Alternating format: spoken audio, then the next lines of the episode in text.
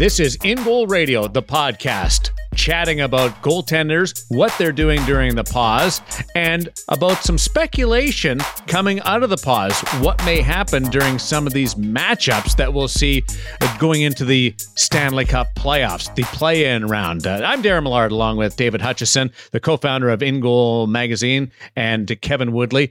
We have a contest in the process of wrapping up our CCM Axis goalie customizer.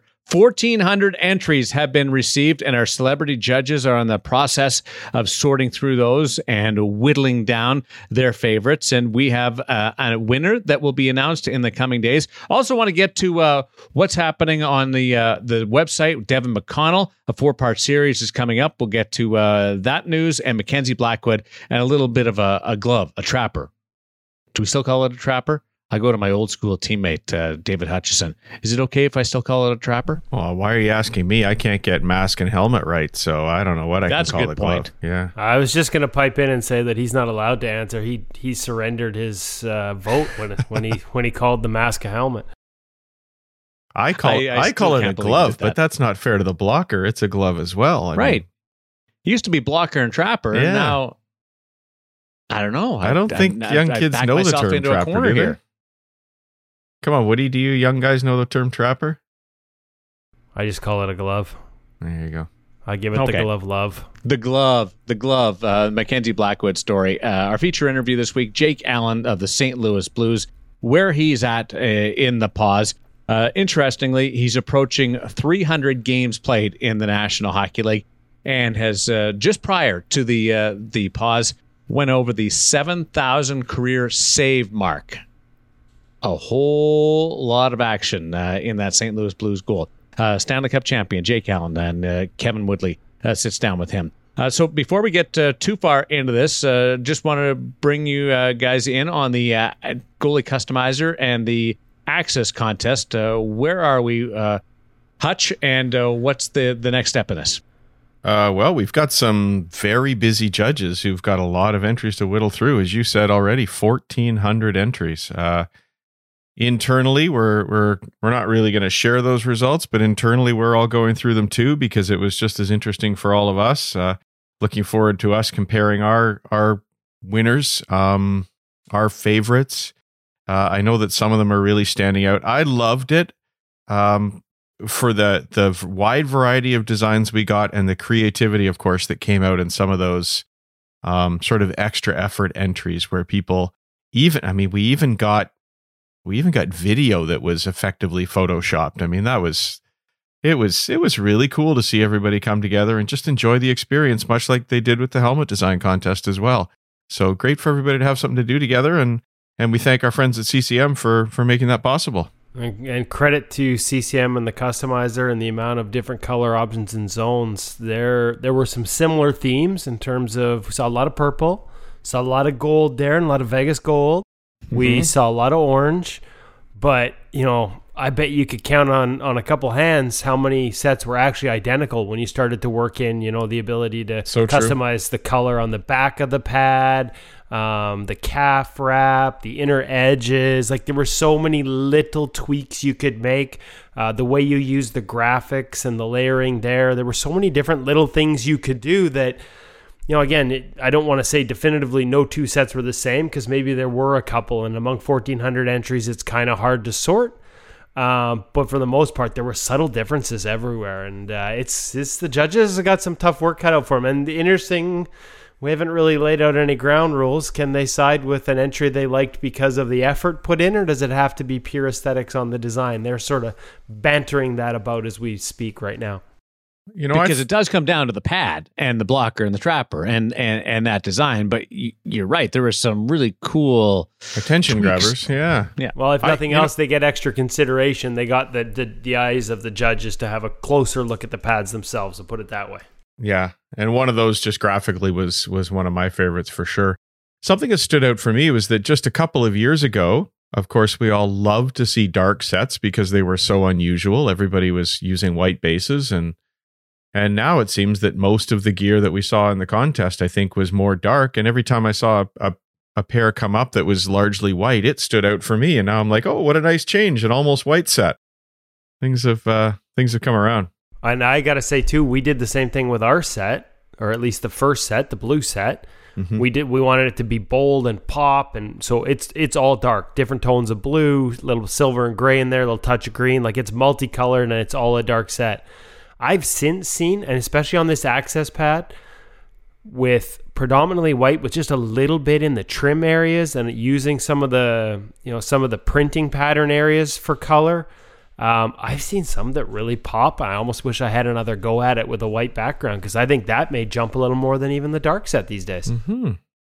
There's so many options to the point where I, I see them in the factory, and if if this particular design that that's in my head right now uh, wins, the the manufacturers are going to be sitting there going, come on like I, that's too much uh, there's so many different uh, tweaks and colors and combinations that it's it's absolutely amazing. So we have we have the contest. Uh, the entries are are in. Judges are going through it, and now we declare a winner Friday this week. Friday, June 5th. And we should probably mention, no big deal, but the judges are none other than Roberto Luongo, Charline Labonte, four time Olympic gold medalist, Jean Sebastien Giguere, Stanley Cup and Conn Smythe Trophy winner. Um, not a bad list of names. And of course, the one thing they all had in common, they were Premier 2 goaltenders uh, CCM Premier 2 goaltenders, and that, of course, is the line that the new Axis pad and gloves replace. So, um, pretty cool. CCM hooked us up with a couple of those judges, uh, Charline and, and Jiggy. Obviously, we have a bit of a relationship with Jiggy too, and then Roberto, through our relationship, was willing to do it as well. So, not a bad little arsenal of judges to uh, pour over those 1,400 plus entries. I think we're just under 1,100 on Instagram and over or just under 12, 1200 on Instagram and over 220 something on Twitter. So actually over 1400 entries. Well done, everyone. The winner has their set manufactured and uh, delivered to them. So that is very very cool. We'll have the uh, the winner on next week's In Goal Radio, the podcast. Uh, some site news before we get to uh, some potential jockeying for position and crease time in the play-in round uh, of the National Hockey League and that 24-team uh, tournament that will set up our traditional 16-team uh, event in the Stanley Cup playoffs. Uh, Hutch Devin McConnell is uh, going to be launching a, a nice little four-part series. Yeah, just a reminder: Devin is the um, sports science director uh, for the New Jersey Devils, and he became an in goal member, and we we noticed, and then reached out and asked him to be part of the podcast, which he did, and it was uh, certainly my favorite interview, just because it's up my alley and my my background, and we had a great time chatting together. And uh, so on that podcast, Devin mentioned this daily prep that the goaltenders in New Jersey do, and it sounded so. I don't know if I want to say involved, I guess. There was a lot to it. I assumed it was a very lengthy day they were putting in. And he said, no, no, it's 10 or 15 minutes. So we enlisted him to uh, put it together for us here at In Goal and we're rolling that out as a four part series. There's four different videos as he shows us the pieces, and um, we got the first one out on Friday, which is some some stuff that people are already fairly familiar with, um, foam rolling and some stretching. However, he you know each of them has a little bit of a twist. I think that makes it well worth sitting through and looking at the details. And then we've got another part coming out this Friday. I'll just sort of leave that for now. Um, the first piece does roll out what each of those four parts are, but but we'll we'll get the uh, the next one up on Friday. I, I'm really enjoying it. One of the things that I love that he talks about, and it's not till till actually the fourth part, um, is just how you deal with the busy, busy NHL schedule, and it's so hard to you know you can't do an hour and a half of strength training every day because of all the travel and all the games. Um, so they take this approach he calls micro dosing of training, and I actually think it's fantastic advice for all of us in in frankly everything we do. Um, instead of worrying about getting it perfect, instead of worrying about doing absolutely everything, let's let's just take those few steps every day because over time, over a season, they add up and make a big change. So um, yeah, really really enjoying the series. It's been great to have Devin um, become a friend of InGoal. You had Woody at foam rolling. We always have Woody at foam rolling. Well, we lost him. He's counting his foam rollers now. How many do you have?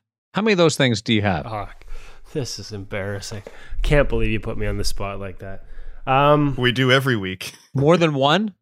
Yeah, uh, one that vibrates, one that doesn't. More than one in each room.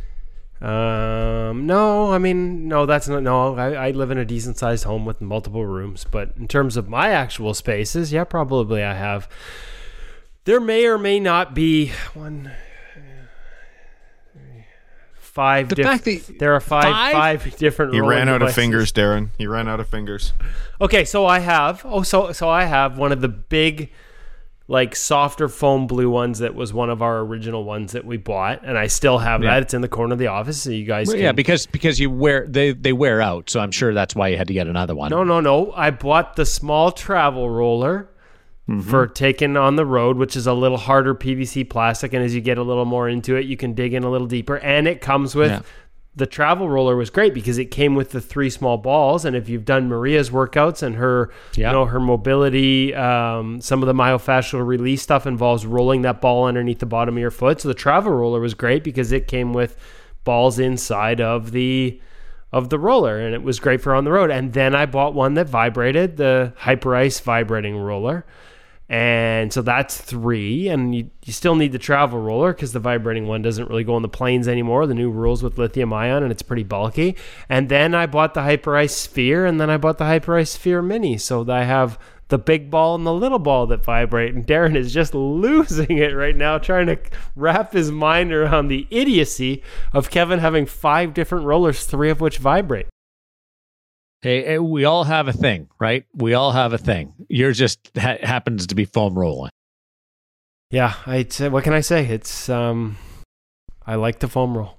If you're gonna have a habit, it's not a bad one. No, at least it's healthy. Some people Uh, have some people have FOMO. I have foam roll.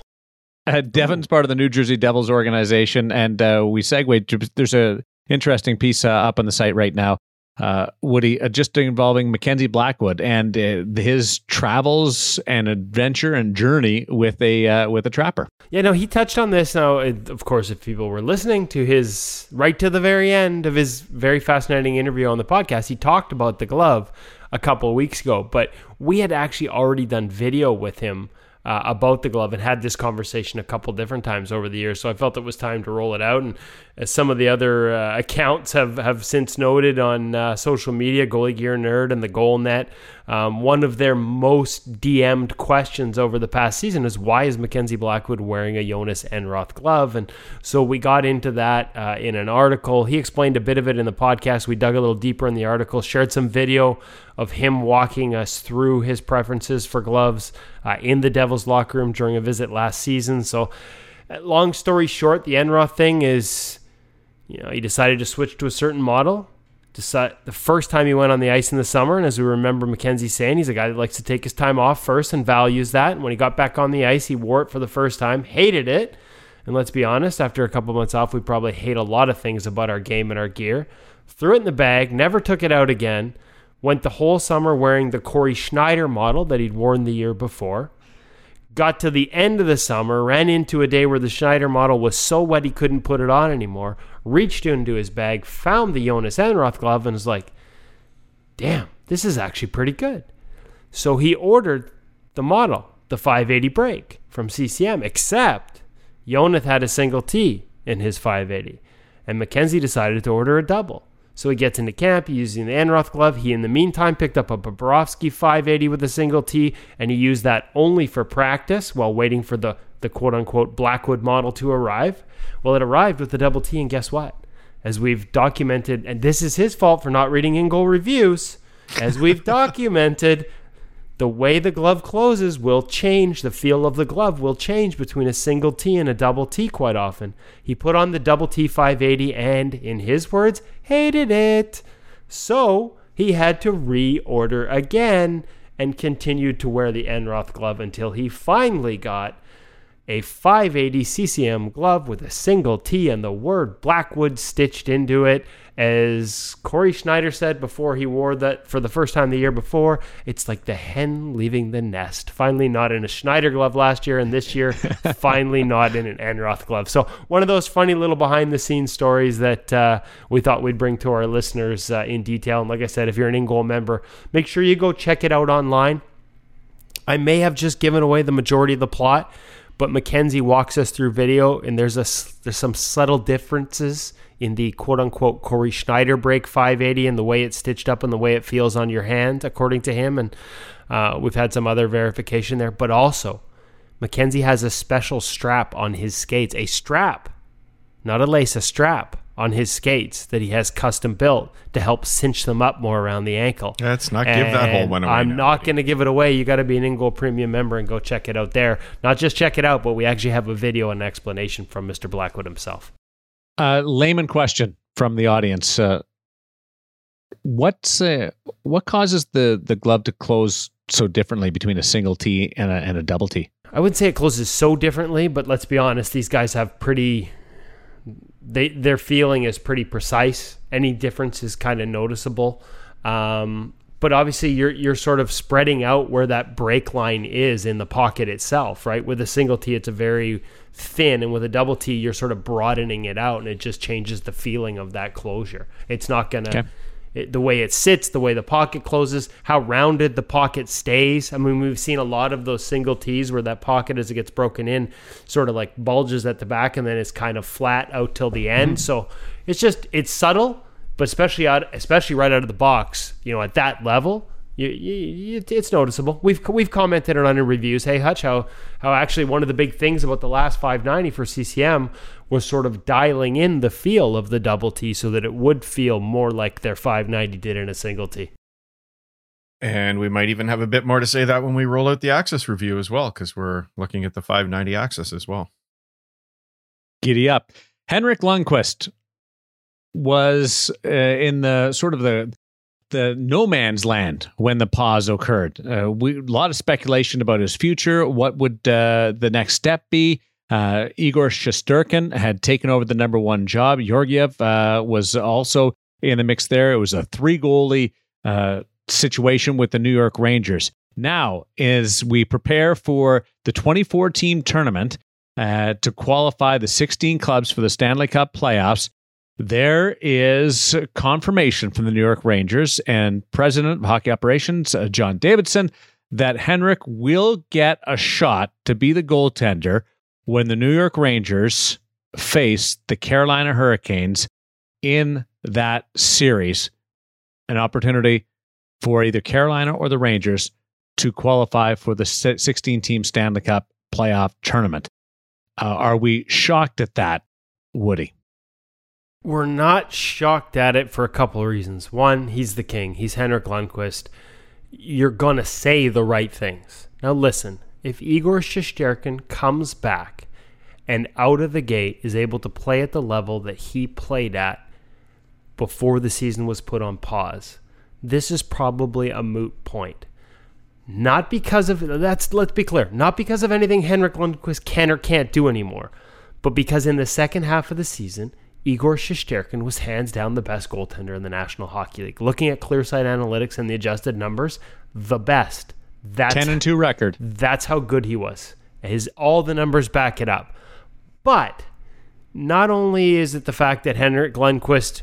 Oh, so there's two parts to this. One is Henrik Lundqvist against the Carolina Hurricanes over the past two seasons is dominant.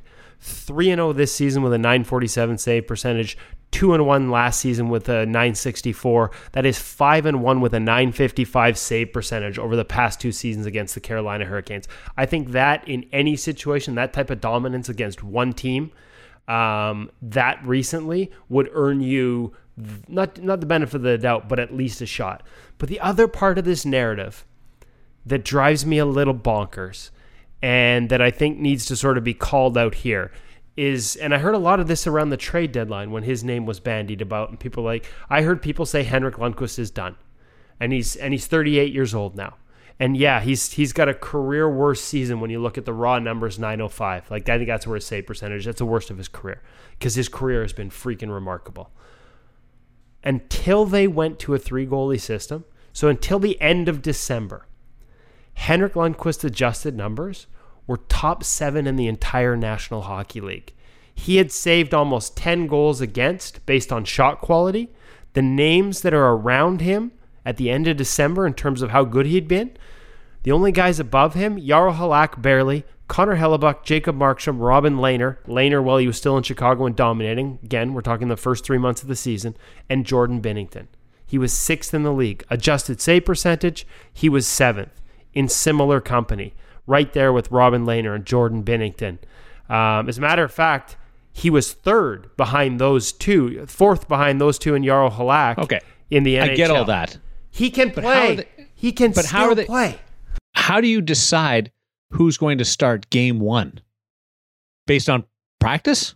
Or is it going to be like the Olympics we often see where one guy gets one start, one guy gets another start, and then we decide after that because we got the two exhibition games, right? I mean, that's going to, it's a, it's a totally unknown situation. Some have been skating, as Lundqvist probably has over in Sweden. We know he has. Some have not been skating. Um, some will have used the time well, some won't. I think uh, this is absolutely unknown territory, and I bet you those first couple of games are going to tell a lot for a number of teams. Yeah, it's going to be a short leash. Whoever goes in, I would. I, but let's be honest, and and any type of exhibition game will be important. But if you can't get a sense, at least a sense of whether your goaltender's ready or not through practice and scrimmages and whatever else you're going to do over those three weeks, like I would argue that the goalie coach is going to have a pretty good idea. And based the, on goal- history, the goalie coach will, but how many times have we documented how bad practices can be for goalies? So, depending on how the, that practice time is used, it may not be easy to find that out. Yeah, I would think that I would think and hope I, I I would at least hope that Benoit Allaire has enough say in that organization to to to have a voice in that. Um, Fair enough. and I and I do think that in terms of practice, they're going to very much measure what the goalies who are going to play face, and and that's why you're seeing, you know, this whole concept of unlimited goalies is because there are definitely going to be guys in camp that are particularly just target practice shot fodder while while the goalies get their game on. It's going to be fascinating to see if uh, if everybody's healthy and on top of their game, uh, where that decision making process comes from. Can I just say again that Henrik Lundqvist is not done? I know I took five minutes to say it before, maybe 10 minutes, and ran through a whole bunch of numbers. One more point. Henrik Lundqvist is not freaking done. That's all I got to say about that. In the unlimited world of podcasting, I had to stop you. I just had I had to jump in there. Hey, I'm I, before- kind of proud that you had to stop me while discussing one of the greatest goaltenders of all time, as opposed to my foam rollers or the label on my hat.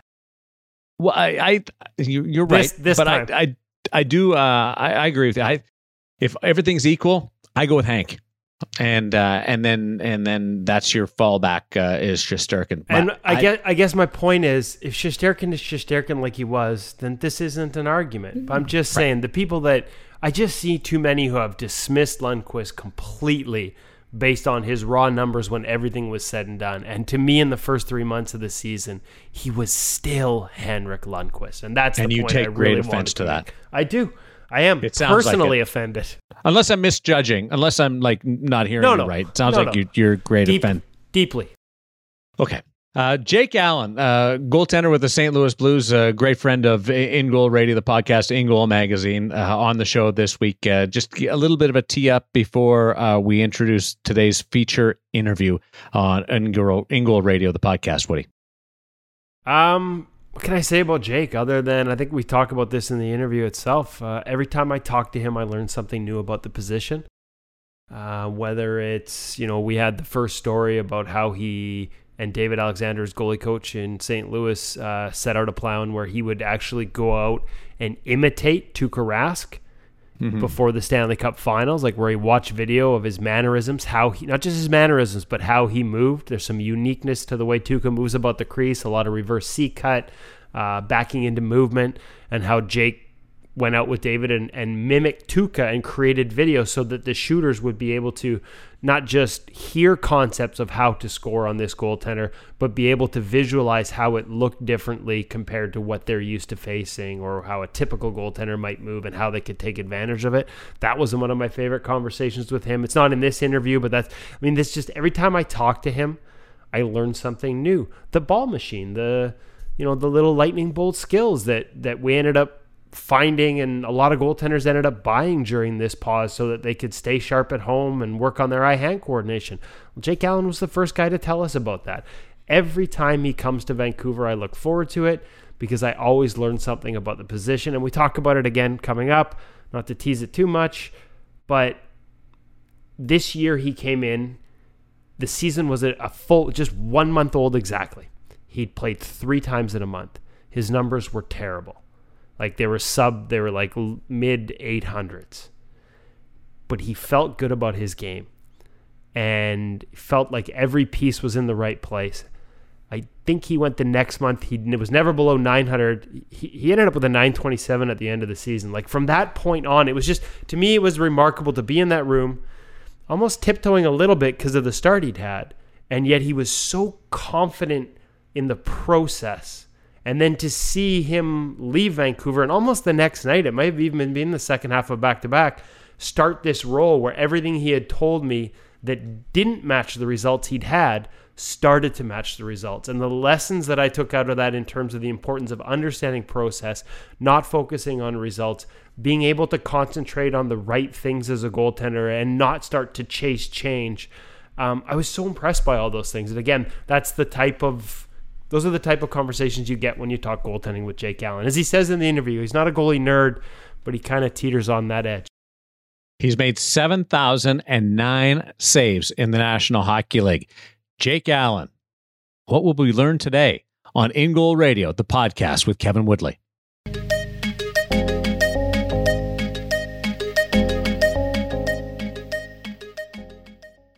And I guess the first question, Jake, uh, it's a question that everybody's asking of, I guess, all players, goaltenders especially.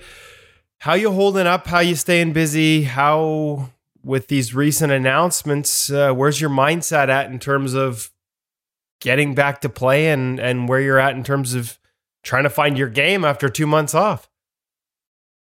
Yeah, you know, I'm probably like I don't know. I couldn't put a number on percentage, but uh, probably 90% of the goalies in the league haven't touched the ice. You know, a few back over in Europe have, and um, as the NHL is implementing Phase Two, and you know, it it got pushed back today till June 22nd, and um, so it's a little bit longer that we'll be off the ice, but I'm hoping I'm still in New Brunswick here. So I'm hoping that uh, there's going to be some ice. They've loosened up the restrictions here in the province. So I'm hoping that they're going to be putting a sheet of ice in here soon. So be able to give me access to that. But yeah, you know, just trying to stay mentally, you know, relaxed and fresh and but uh, but now you know that you're going to go back at some point. Uh, again, we're not exactly sure when that's going to be, but uh, sooner rather than later. And uh, there's light at the end of the tunnel. You know, there's definitely been some days where you're, you know, over the last couple of months where you sit there and wonder if this is ever going to happen. But now that there's actually uh, there's a plan in place, uh, I'm just trying to stick to my routine, stick to my workouts as best I can, and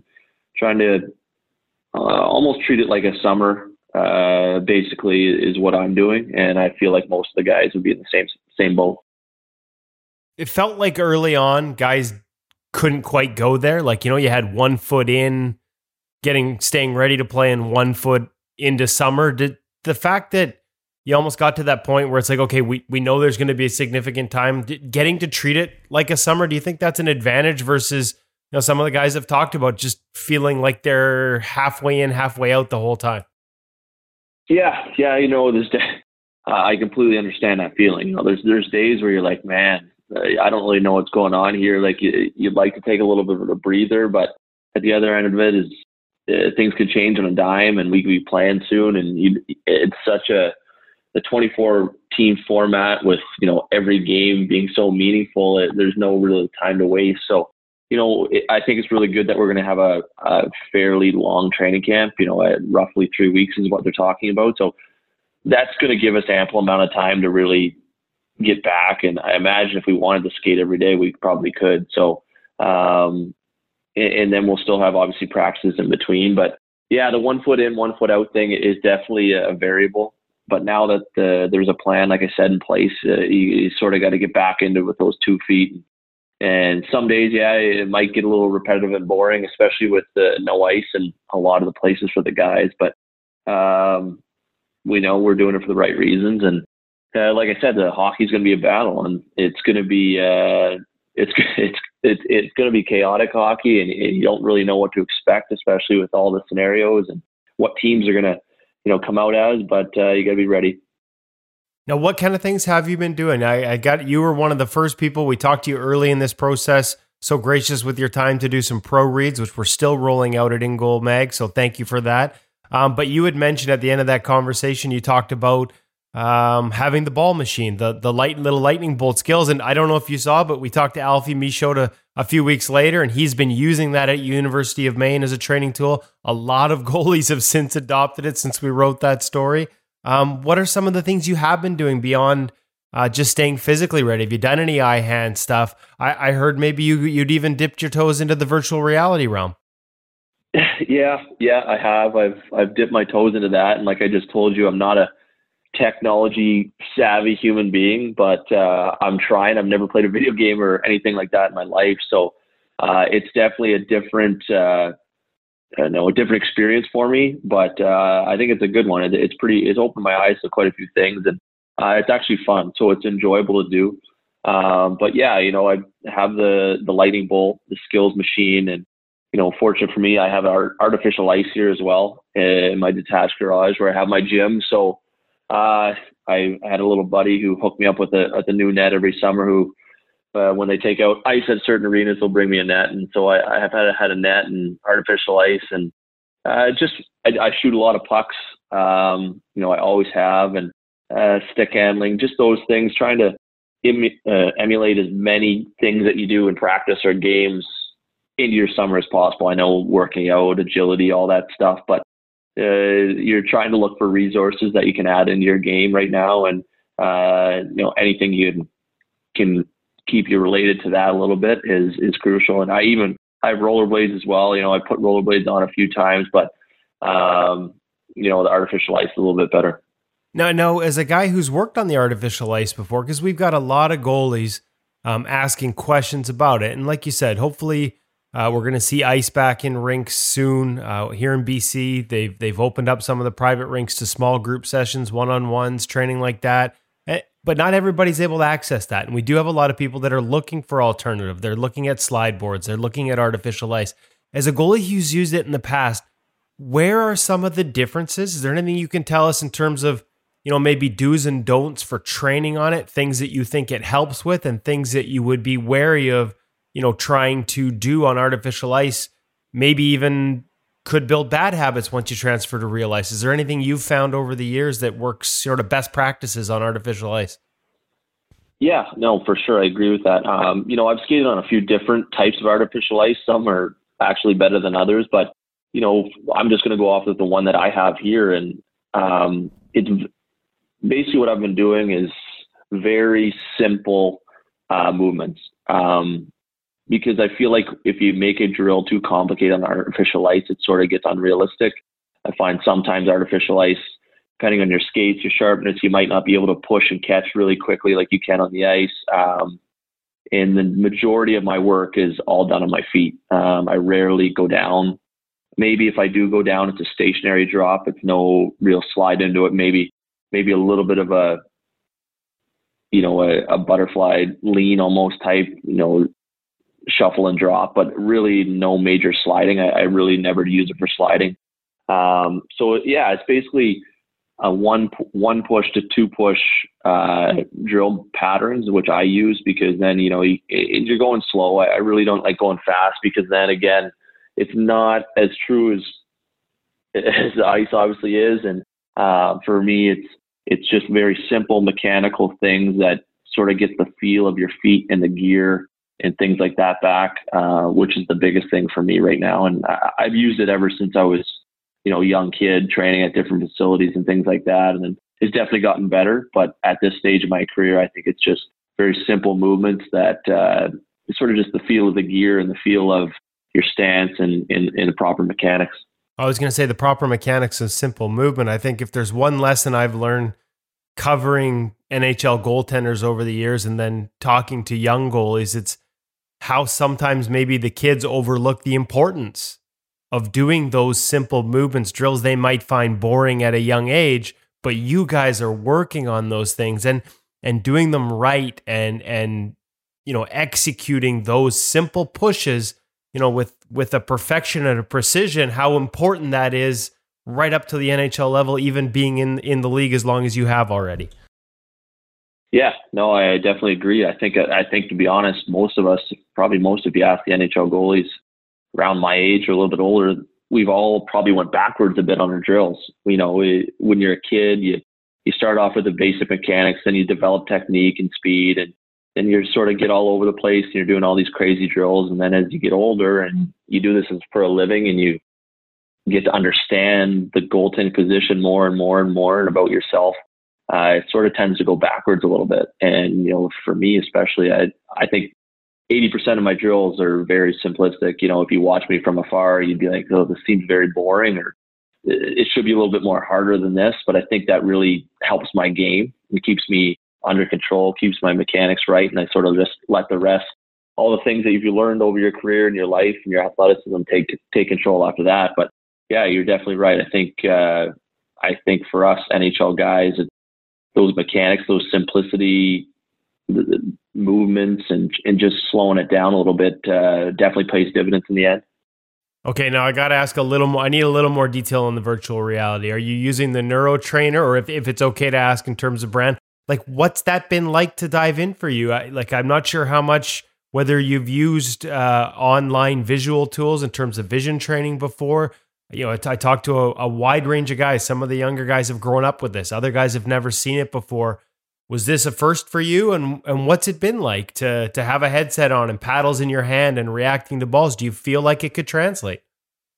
Uh, yeah, yeah.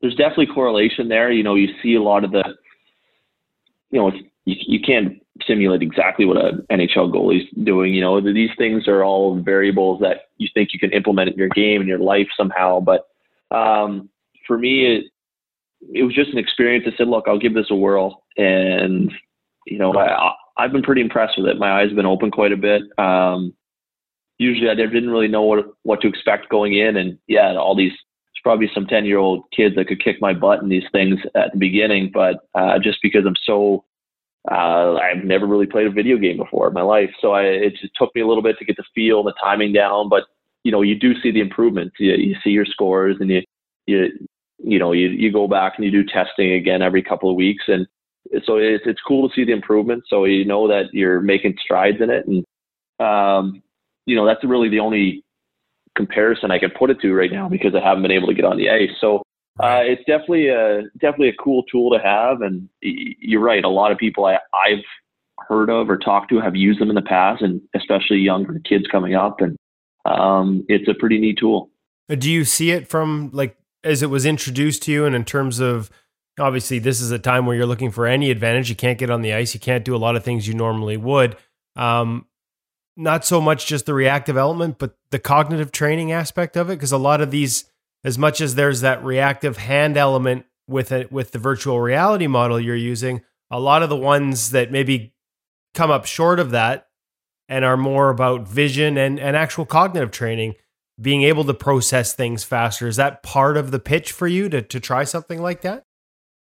Yeah, I don't think it's really the reaction stuff that I'm really worried about right now. You're the other part that you just said about the cognitive side of it, about um, trying to get your brain to do two or three things at once, you know, right. uh, while something else chaotic is going on is is is sort of like a hockey game, especially especially in our position. You know, you you got to have a guy with a puck, but then you have two or three other options you need to know and where your teams are and what other threats are there. So it, it definitely correlates that way, and that's what I've impressed about the most because that's the, sort of the way I think in the game is is you need to you need to know more than just where the puck is, and I think a lot of these things sort of sort of come back to uh, to the position that we play, and and uh, definitely makes a difference. So uh, I'll be interested to see. You know, I've only been doing it again for four or five weeks now. So as time goes on, and it's a simple thing you can do, so you definitely can still do it in season. And uh, as time goes on, it'll be interesting to see uh, how much more it relates.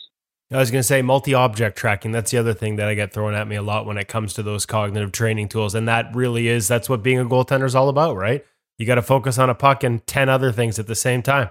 Yeah, yeah, for sure. And, you know, the, I find the, the goalies that you that are the best in the league or have been the best in the past can do those things uh, in their sleep. So it's definitely an advantage for for those guys, and you know everyone else is still trying to get better at it. Okay, so I wasn't sure where we were going to go today, Jake, because I feel like every time I get to talk to you, I learn something new. The problem is you're always so gracious with your time. The only negative is I feel like we've had all these conversations already, so I worry I'm going to miss the best ones because our not all our listeners have gotten to hear them. So I wanted to start with, well, start, we're 15 minutes in, but where does the, you have this passion for the position. Uh, every time we talk about it, like I said, there's a, you're clearly a guy who thinks about the position a lot. Where did that come from? Where did that start? Where, how did you get started in goal and what made you fall in love with this position? Um, yeah, and goal. So I grew up in St. Stephen, New Brunswick, which is a small town right on the border of Maine, uh, right near the Atlantic Ocean. And um, started playing hockey, as player, you know, a couple of years player, and we only had one minor hockey team.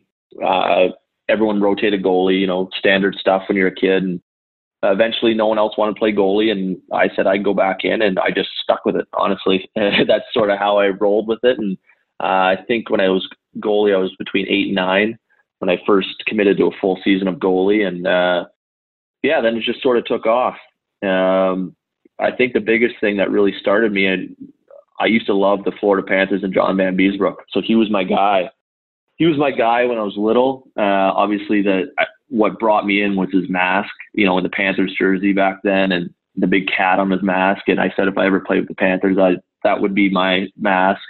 Um, I always said that when I was a kid, and you know, I think the jersey and, and when he went on that run in the '96 finals, all the way to to, to lose to Colorado, um, you know, that was just a, an unreal year. And I know I was still a young kid then, but uh, he was my guy. So that that's where 34 came from, and and that's really where I started goalie. And then when his career started to fade away, I really focused on Marty, Marty Brodeur, and then um, and then sort of just took off. And so that's really how I got started.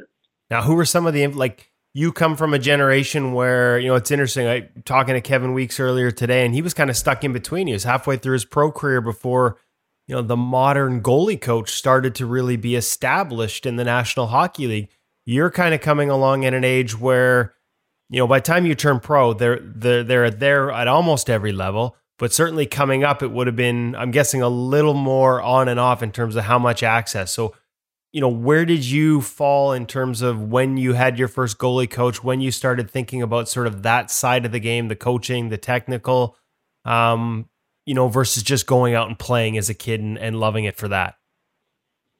Yeah. Um, you know, growing up here in New Brunswick, uh, there, there was limited options, but uh, like you said, it started to become more of a more of a trend. Um, probably when I was 13, 14, 15, 16 years old. Uh, so really, I think it was my dad. I, like for me, I was just playing to play, and I think he realized I was I was pretty good at my position. So he he threw me into a couple summer camps, you know, standard summer camps, but it wasn't really one-on-one instruction um, until really I went to the Alexander goaltending camp, which is Dave Alexander, my goalie coach now. And father was his. He's run a, a program in Moncton for oh 20, 25 plus years now. So that was my first real camp. Um, I was 14, I believe, then when I first went for a for a week session, and then I went again when I was 15 and sort of took off from there. And then, you know, I went back to, to Alexander with Dave and John every single summer. And Dave actually was my goaltending coach in AAA midget here in Fredericton. He was going to university at the time, just volunteering his time to be a goalie coach as he has a passion for that. And, you know, in his early 20s. And um, so I've known Dave now since I was 14 and, you know, worked with him extensively, obviously. And, um, yeah, so that's sort of where that goaltending school side of it took off, and and then my career sort of took off that way. But uh, I think I think just understanding the game and, and learning about it, and it, it's really developed since my pro career started when I was 20. Um, just playing with older guys, watching, uh, I learn a lot of, from a lot of people. Just I try to take away something all the time, and whether it's just in the back of my head or or uh, you know on pen and paper I, I always try to learn something somehow that i can emulate in my life or my game or, or, or what so I, have always just been able to, to learn relatively easy and i've I, I love the position i love talking about it um, i'm not a crazy goalie gear nerd or anything like that i just i just love the way you can dissect it and break it down and especially when you get to a a pro level, and you can really break it down a little a, a lot farther than than most people think. So, um, you know, that's sort of where it's all developed, and, and obviously over time and experience, and you know, as you get older, you get a little bit wiser and a little bit smarter. Well, I think I do, but um, so yeah, so that's that's sort of where it's all uh, all came full circle.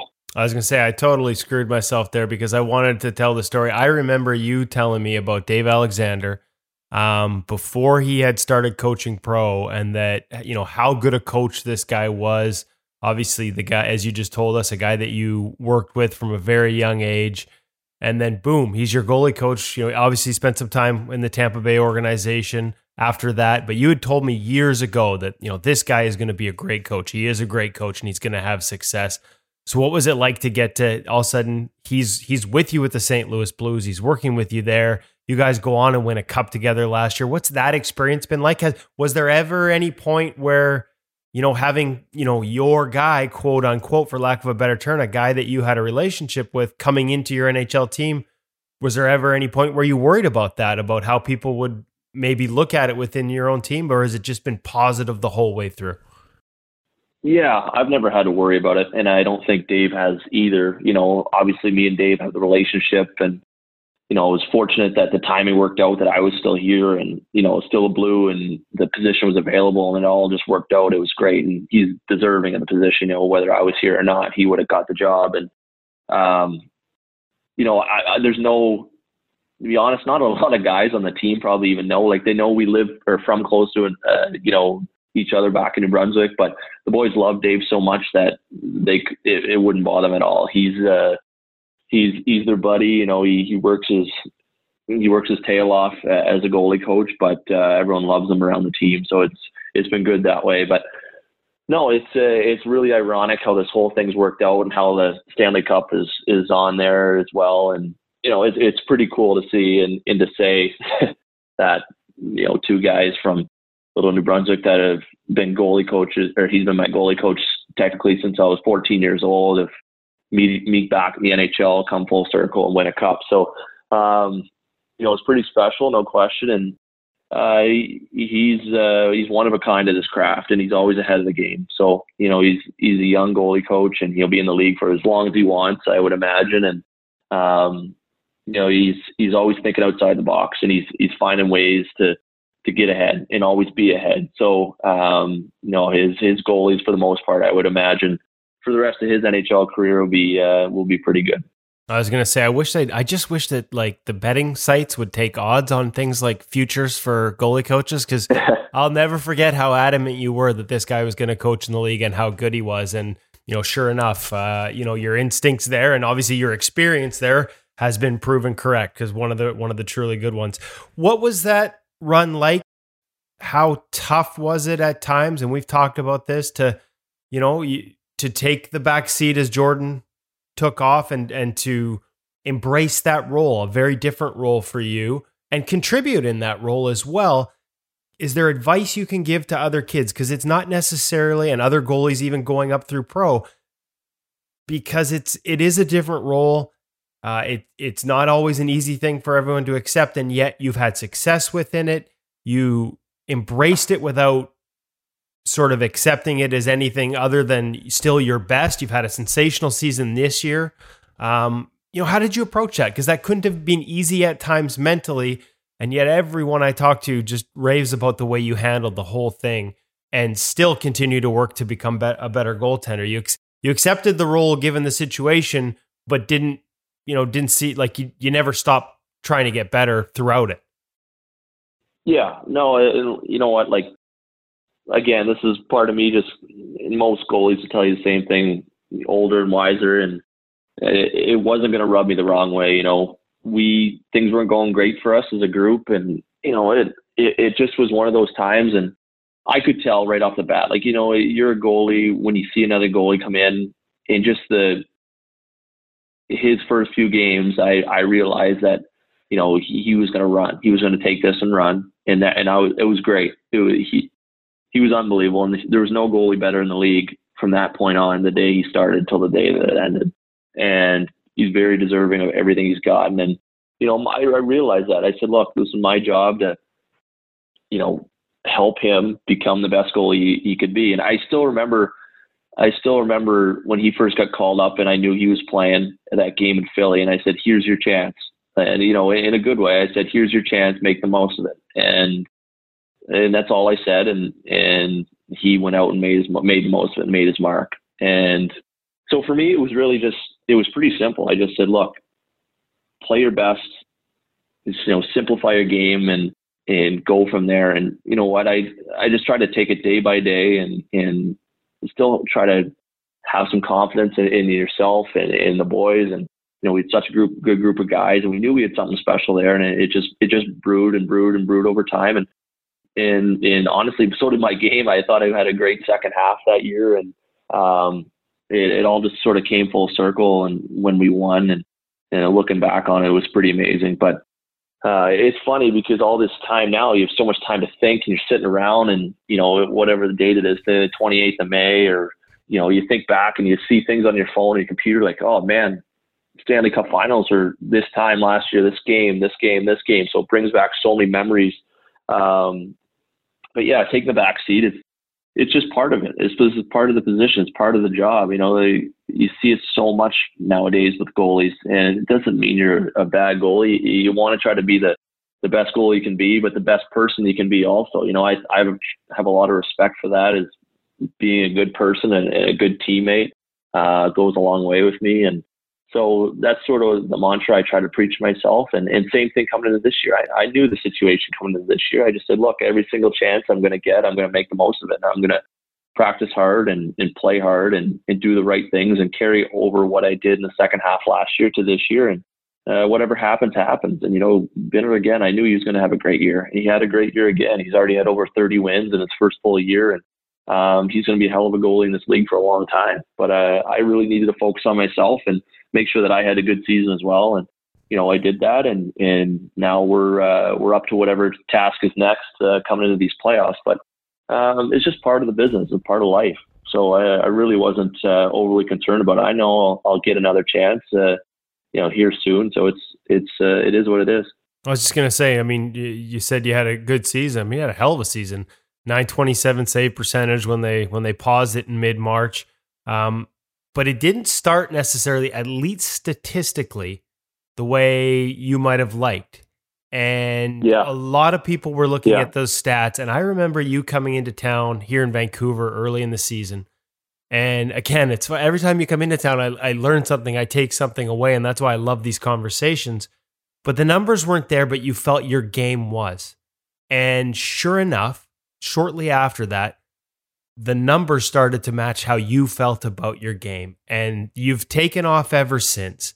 And so I guess the question is how do you separate results from performance and not give in to, you know, maybe like if there is a statistical slide, if you feel good about your game, you have confidence in that and you don't go is chasing changes unnecessarily like, what advice would you give to young goaltenders, again, whether it's in junior or pro or even down to lower levels, that, you know, just because maybe short term results aren't there, if you believe in the process, like you clearly did back in October and you've been proven right, um, just to stick with that and, and not always chase change for change sake. Yeah, no, you're right. And it is tough. It's tough at times. And I, you know, there's definitely times I've been guilty of going the wrong way with it and in my career. And, uh, ever since I put on the pads. But you know, as you've gotten older and you understand things a bit more, it's for me. My mindset going into the year was win every day internally. So whether we lose the game, you know, uh, it's a practice and you're in the gym, whatever it is, uh, internal wins for me was the key. You know, and I think I played two games prior to seeing you. Maybe uh, I'm not exactly sure. I can't remember. And I remember I, I, like I felt really good out of both those games. You know, the numbers weren't great, the shot totals weren't great, and, and it was a, a high scoring games. But I was like, you know what? We won a couple of games, and it's just I knew my game was there. I just said, just keep going with it. Like, don't change a thing. And that's sort of what I carried over from the second half of the season before. You know, I was trying to win internally, win internally for myself, being a little bit selfish, but if you're selfish as a goalie at times, it's going to reflect positively on your team. So uh, those are things that I needed to learn over. It's taken me a long time to learn it, but because uh, I'm not a selfish person at all. But I, you know, if if you can be selfish in your position, it will benefit your team later on. And sort of that's sort of my mindset. It was win every single day, win internally, game in, game out, practice in, practice out, and the results would take care of itself. And you know, I, I never strayed from it all year, and uh, you know, at the end, obviously the season's over now, but yeah, it sort of sort of proved itself. Yeah, no, you, you'd only there were only three games before, and like I said, that so totally small sample size, and yet it was a full month almost of the season.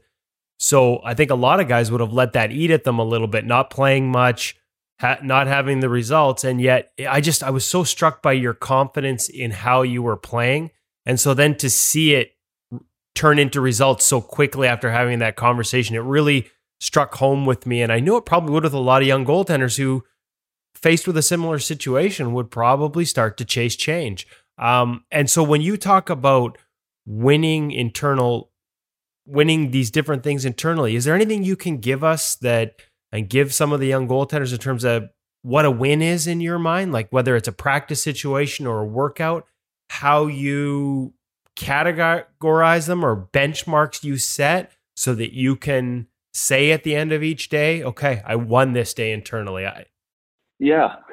You know, everyone would have a different mindset around it. Some guys would do numbers. I'm not a numbers guy. I like, again, I, I didn't even look at my numbers until I think two weeks ago when someone sent them to me. I was just going to say, or, so, or, or, or in early November when some reporter in Vancouver brought them up. yeah. No, but it's, no, for me, it's a feeling. It's, uh, because I know what I need to do every day, day in, day in, day out. The work ethic thing, it doesn't really account in this situation for me. If you don't have the work ethic, generally, it, none of this would even matter. But right. it's more of a feeling for me. It's uh, it's knowing that you either come out of a game or a practice and you did, you know, everything positively could to either get better or get your job done right, and and in the right mentality, in a positive, you know, relaxed manner. But uh, there's a lot of little things that add up for me, but every person could take it differently. And that's sort of the way I approach it. I keep it very simple. Um, you know, it, if we lose a game three to two or four to two, and I look myself in the mirror after every single game and realize that, you know, I did my job the best I could that game or properly, then, you know, I can keep my head up and pack my bags and move on and focus on the next one. You know, if I didn't, then we got to address a couple of things. But I found there's very few games or days this year that that ever happened. And I think if you can keep those days and those games to a very minimal throughout a season, it all everything will come together and add up. And relatively speaking, you individually should have a good year. And once you're again, like I said, if you're so, a little bit selfish as a goaltender individually, that will benefit your team at the end of the day. And it's taken me a long time to really learn that. Um, you know, some people take it the wrong way, but uh, it really, if you really look at it, all the greats, you know, from you know the 60s all up through, or it's probably the same mentality that most of those guys have had. Well, you say you talk about that, you know, yourself, and yet the role asks you to sort of sacrifice yourself sometimes. Be that guy who's out late in drills that frankly suck for goaltenders. How were you able to embrace some of those roles and some of those asks?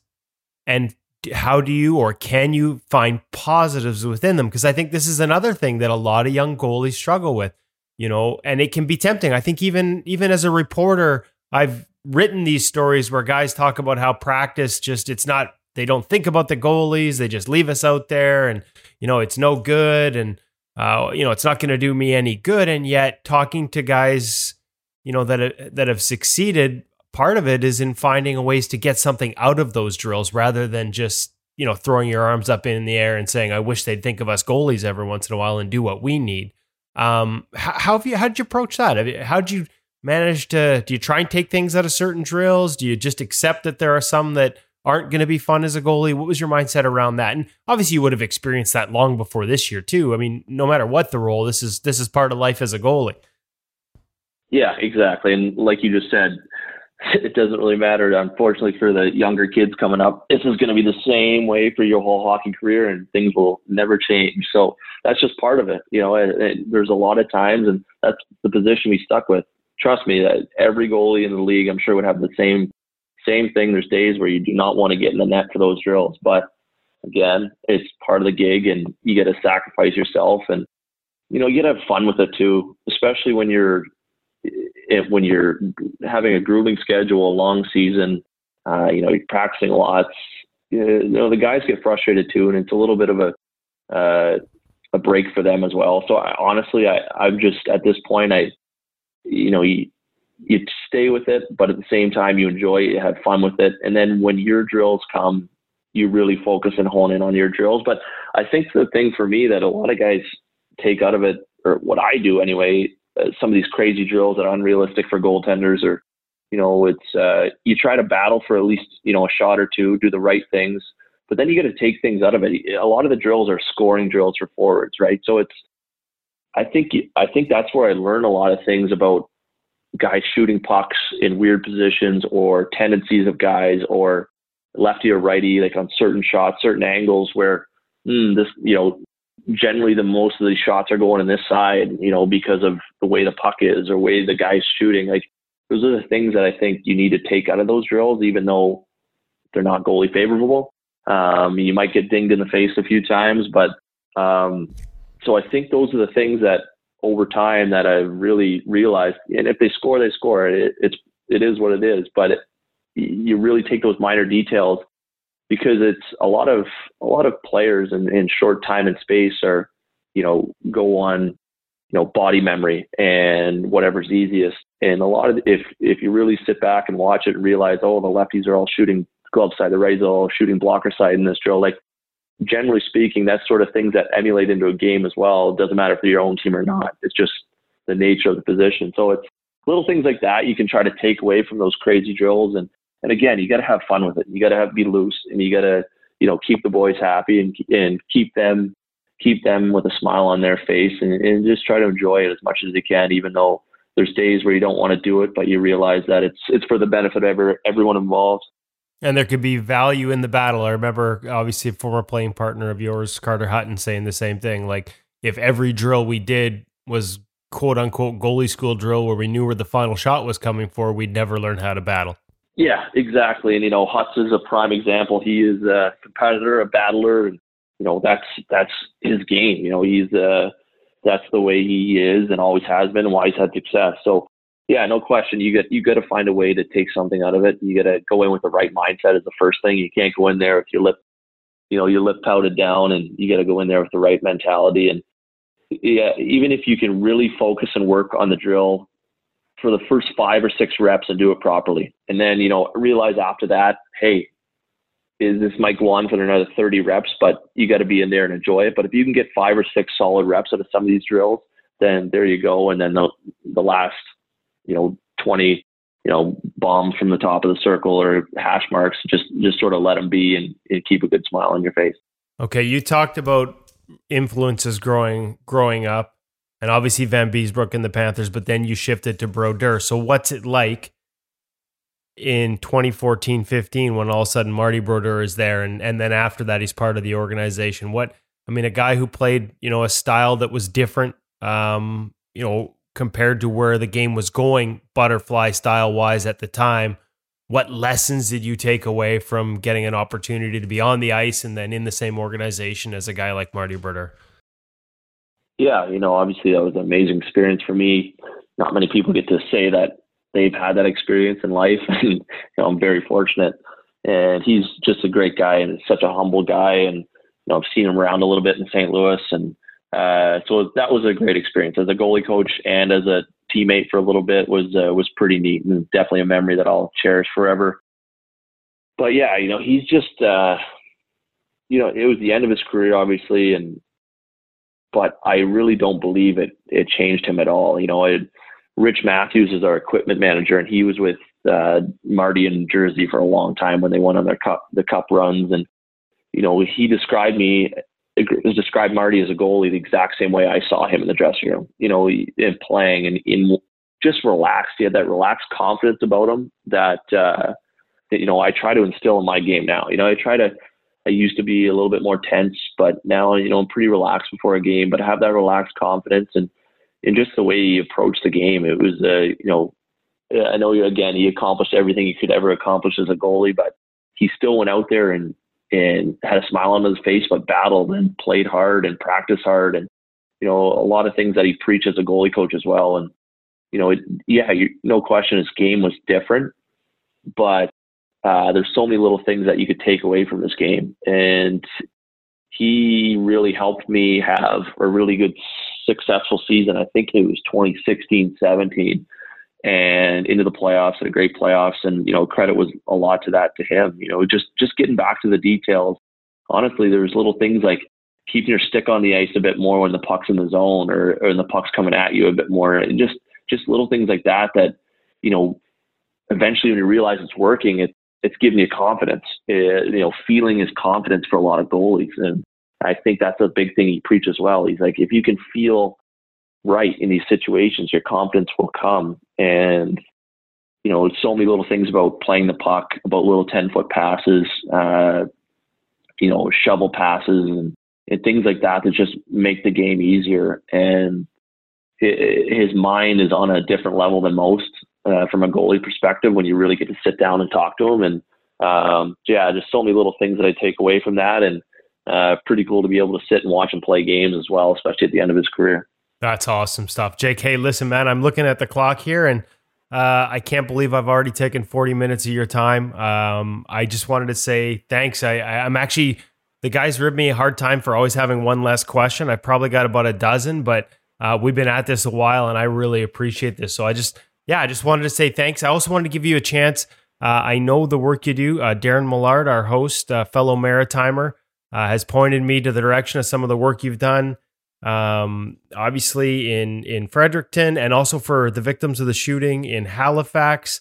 Uh, there are still some live auctions, I think, ongoing. So a chance to to plug those, and we'll make sure we put those out on the social media channels through us. But you know, on on behalf of Darren and everyone else in the, that calls the Maritimes home, you know, a thank you for for the, all the work you do in your community.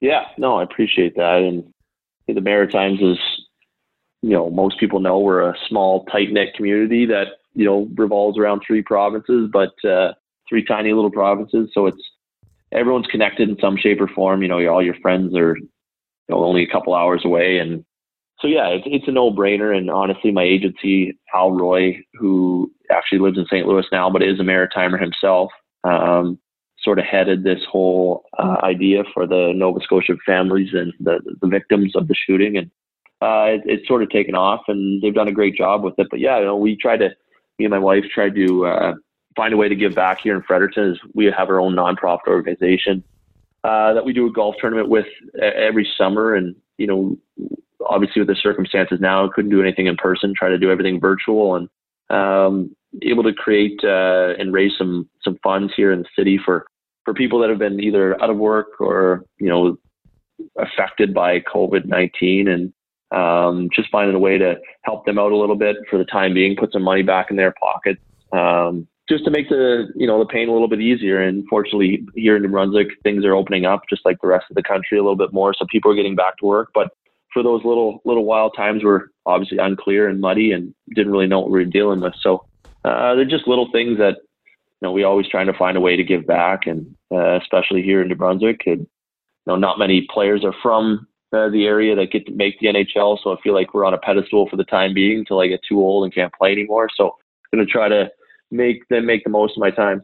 Well, good on you for putting that back into the community and thank you again. I know our audience, there's a lot of great takeaways for goalies of, of all ages out of this interview, and I know they're going to really enjoy it. So thank you so much for taking the time. Yeah, no problem at all.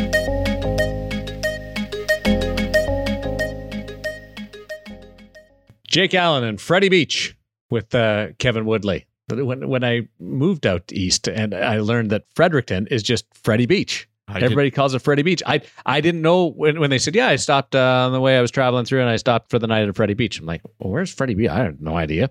It's Fredericton. I spent a couple summers there and I didn't know that. Really? Yeah. What were you doing there? I was in the military. I was doing my infantry officers training in Gagetown, New Brunswick. Gagetown? Yeah. Yeah.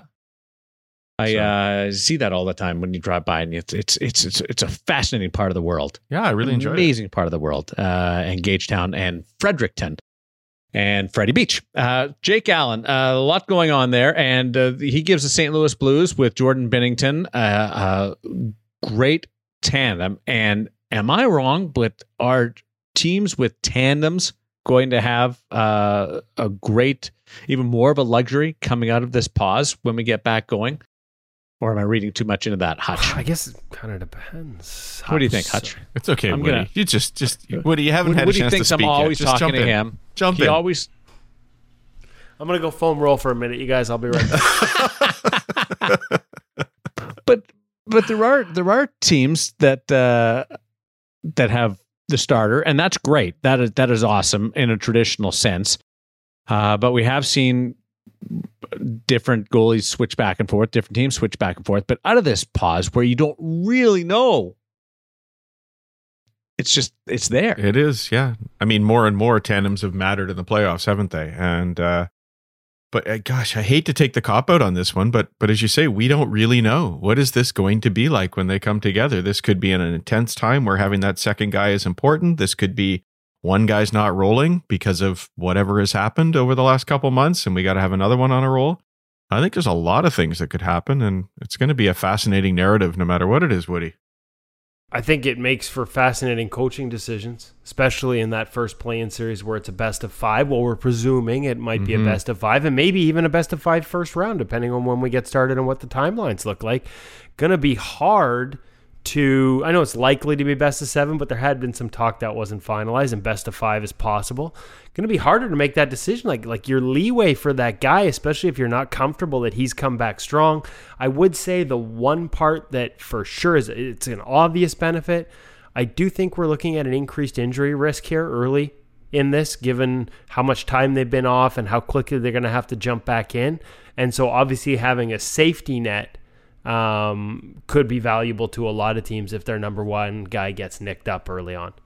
So maybe it's time to start rating the uh, the top tandems in the National Hockey League by a way of uh, of I mean, with all due respect, uh, Florida wouldn't qualify for that, but Pittsburgh with the emergence of Tristan Jarry, uh, Vegas with Robin Lehner and, and Marc Andre Fleury, Boston. Uh, yeah, it's uh, there's there's some Dallas. legitimate tandems out there. Dallas, yeah. St. St. Louis, we just had Jake Allen on, and I'm assuming when you talk about Florida not having a tandem, you're talking about Bob not pulling his weight because Chris Driedger's been killing it, who was just on I know, the podcast. I, I know, I but it's just it's not I'm there giving yet. you a hard time. I'm giving you a hard time. Small sample.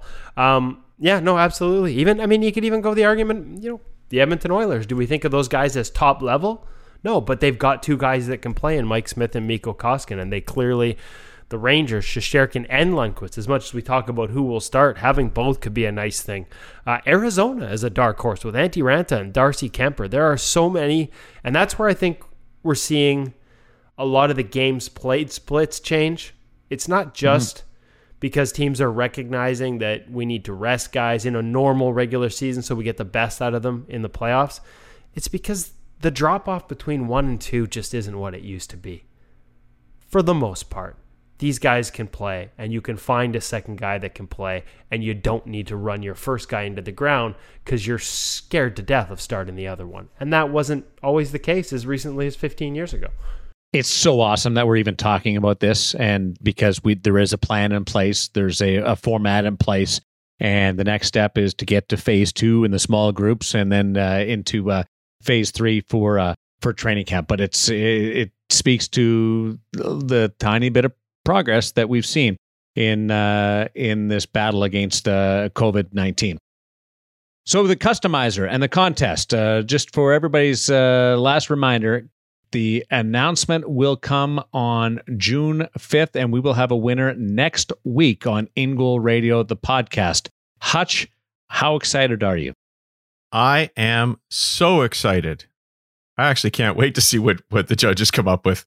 Having too. been having been through all 1400 entries, like it's going to be cool. Is it one of the ones I picked out or is it going to be something completely out of left field that I didn't even see because they loved it so much? So yeah, I'm Uh, super excited. I'm curious to see if it's anyone and, and anybody who submitted multiple entries because that was the one caveat we had. A lot of people sent us direct messages and says, "Ho- "Hold on, can I can I submit more than one entry?" And we're like, "Yeah, we want you to." And we did get a lot of notes from goaltenders that said, "Thank you, this was fun." I spent a lot of time on this, and it was fun, and it was a good time kill at a time when not everyone can go out, can go to work, and you know we're, we're stuck at home for a lot of us and so we, we appreciated getting that feedback, but a lot of you designed more than one. And when you sent the note asking, could you, we said yes. But the caveat is don't go crazy with wild colors thinking that you can win and then have, you know, a different set that you submitted built. The winning set is the one that gets built. So we kind of threw that out there to these people, and a few of them were like, "Oh, you know, I wonder if somebody's that, nervous now." Yeah, a few of them maybe went a little, you know, were thinking about it going a little crazy, and then maybe thought better of it because they realized that if you used every all 26 color zones and all, you know, every different color in each one that you could, and created the craziest looking set, uh, that's what you were getting. It's uh, it's all available. You can still go there and uh, and design your own set if uh, if you're late to this party. Can't be part of the contest, but uh, the goalie customizer at uh, uh, for Axis at CCM and CCM goalie is is an awesome place just to fool around and go down a rabbit hole. It's really easy to do. Thanks to Jake Allen for joining us, and wish him the best of luck coming out of the pause. And uh, and thanks to you for being our loyal listeners and followers and uh, participants in what we do here at InGoal Magazine. It means a whole bunch to us. And uh, when you send us the notes and the uh, the interactions, uh, what you like, uh, what you've enjoyed, we love it. And especially those that have made the transition over to InGoal Premium, it's been a great journey for all of us. So on behalf of David Hutchison, Kevin Woodley, I'm Darren Millard. Thanks for listening to InGoal Radio, the podcast. We'll chat with you next week with our big winner of the Goalie Customizer Design a Set with Axis and CCM Goalie.